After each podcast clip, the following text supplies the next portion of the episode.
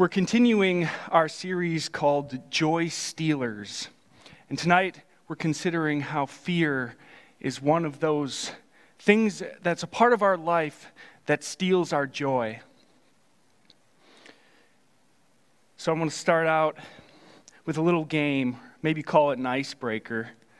I know it's not supposed to come till the announcements, but I'm breaking the rules.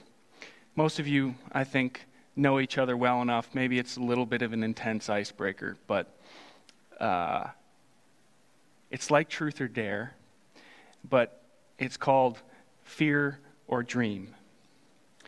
And you exchange with one another, fear or dream, and then they have to share either a fear of theirs or a dream of theirs.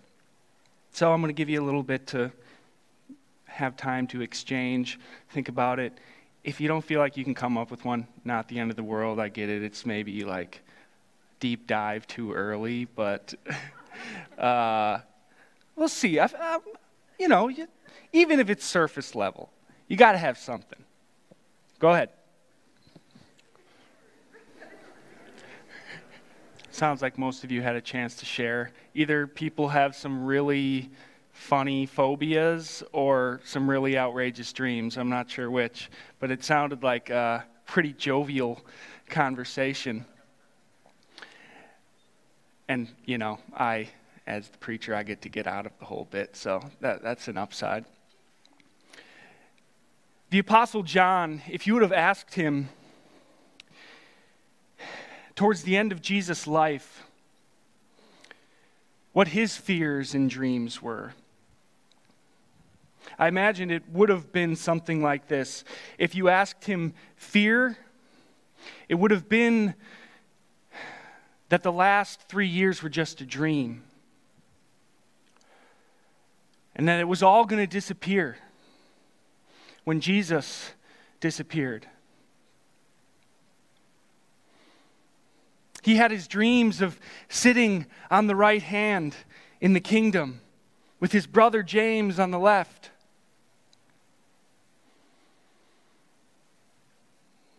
And in the upper room, the night before the crucifixion, all those things seemed to be in jeopardy. Those fears and dreams were keeping the disciples from seeing the truth, the true picture about who Christ was and what he was going to do, and the hope and the joy that was going to be theirs. And then, roughly 60 years later,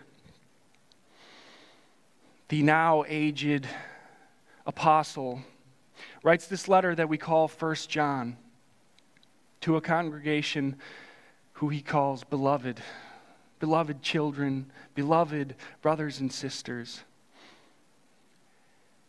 And the larger section from which our verse comes tonight sounds a lot like Jesus talking to those disciples before he was about to die and leave them.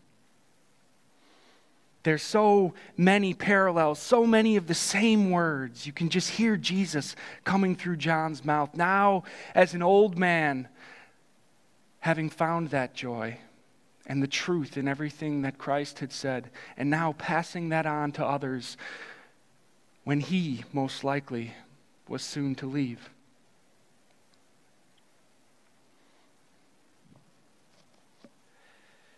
Our text is 1 John 4, verse 18.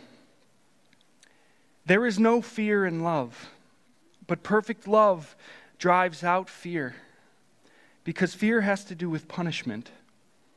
The one who fears is not made perfect in love. We just got done talking about fears and dreams, and now talking about the apostles' fears. And maybe as you hear this text, it sounds like it just adds another one to the list. Well, I, I do still have fear. I do still have these fears in my life Does that mean that love has not done its job on me, if I still have fears, does that mean that Christ and his work are incomplete somehow?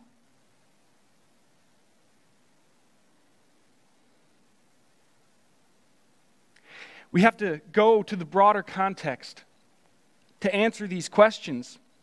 The beginning of the paragraph starts this way God is love. Whoever lives in love lives in God, and God in him. In this way, love is made complete among us, so that we will have confidence on the day of judgment. Because in this world, we are like him.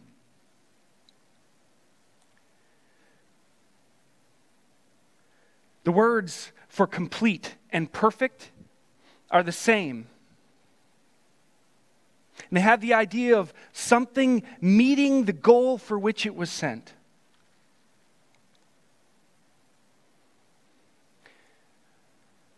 To state what John says in our text tonight positively is that God loved you, and he showed it in sending Christ to live and die for you.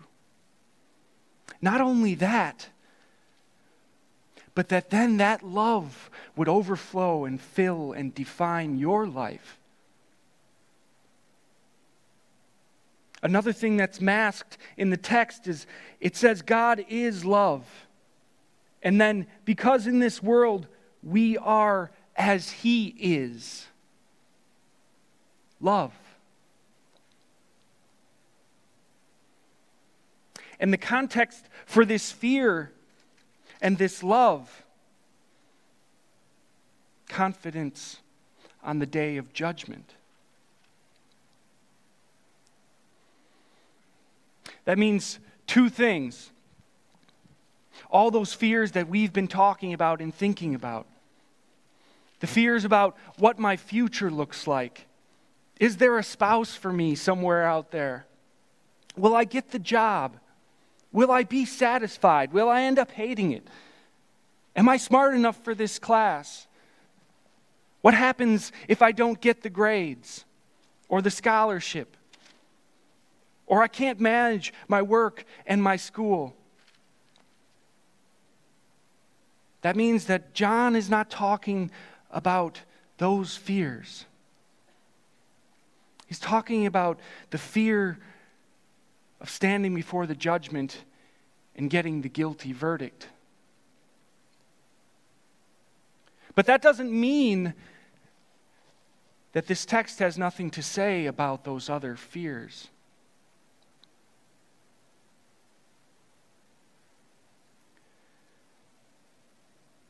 Because in this world, we are as He is. John wanted to give, first of all, to those beloved brothers and sisters of his. He wanted to give them reassurance and confidence. In the beginning of the letter, he says that he writes so that they will have fellowship with the Father and the Son and with one another, and in that their joy will be complete. So, what is this perfect love?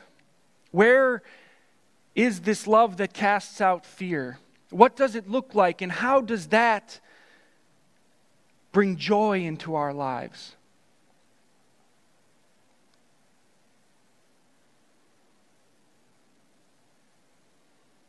To be as He is.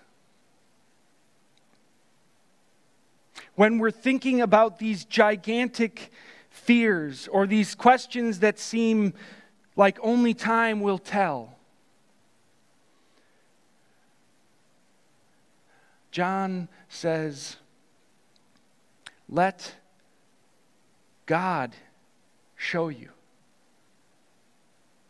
God the Father who did not keep what he loved, but gave it on behalf of the world. The Son who gave it all up to do the Father's will, to come down here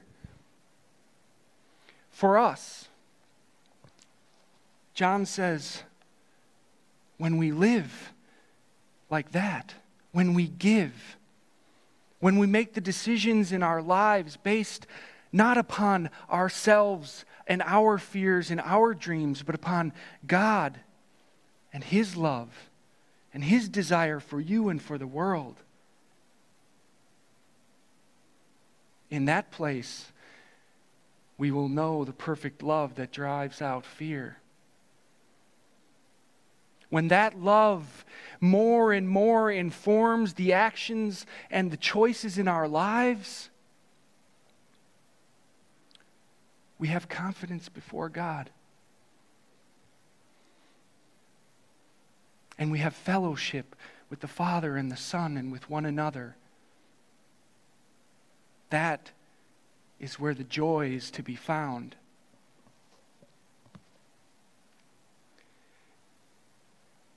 When I was studying this text initially, you know, sometimes whether it's Bible study or chapel or your friends sharing some scripture with you and it just doesn't land, like you just kind of, eh, I should, I should feel good about that, but somehow it's just not doing the thing for me. I spent quite a bit of time in that place with this text.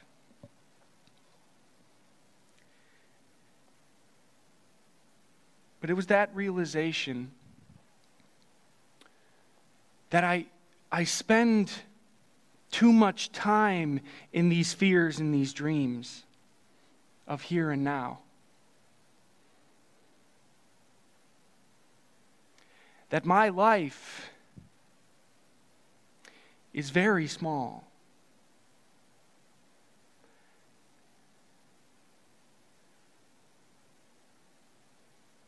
And if I let my joy rest upon whether this or that does or does not happen. That, we all know, is a recipe for worry and anxiety and fear.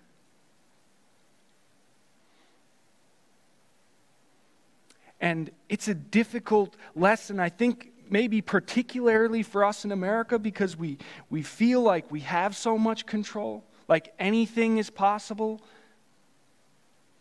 We all can choose to study where we want, we can choose to study what we want. There are so many things that do not bind us. But the flip side of that is that we're often left to our own devices. So the Apostle John reassures us.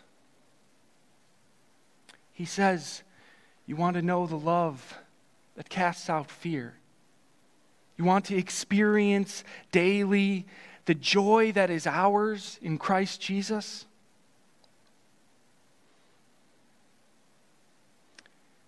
Be as God is in the world.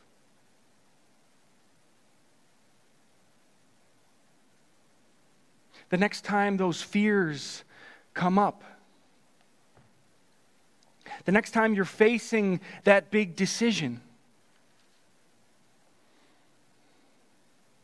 Let that love, the love that God has shown for you in Christ Jesus, and then the love that He has put in your heart, let that guide those decisions and cast out that fear. And as that love overflows between believers, as that love overflows to the world, we will know the joy of God Himself. For we will be in fellowship with Him as He is with us. And that is not bound by this little piece of time we have on the planet. That is eternal.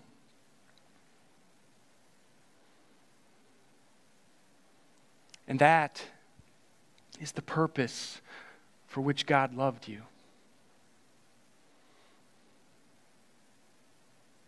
Loved you with a love that could not end. Loved you with a love that will not end. For you have begun an eternal life that is just going to continue.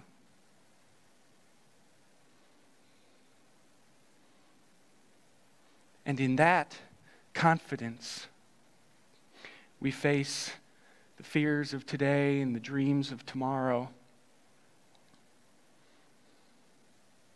And in that, our joy is complete. Let us pray.